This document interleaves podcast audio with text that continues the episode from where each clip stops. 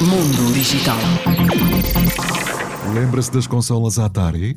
Vão lançar uma nova consola miniatura em homenagem a 2600 dos anos 80.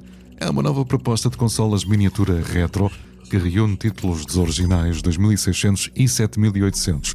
Para poder jogar, vai precisar dos cartuchos antigos. Esta nova consola é baseada no modelo de 1980, que tem um design com quatro interruptores, segundo o website oficial.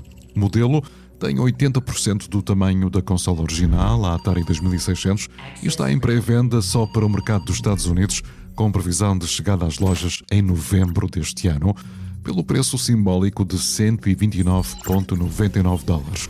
Seguindo-se depois o lançamento global.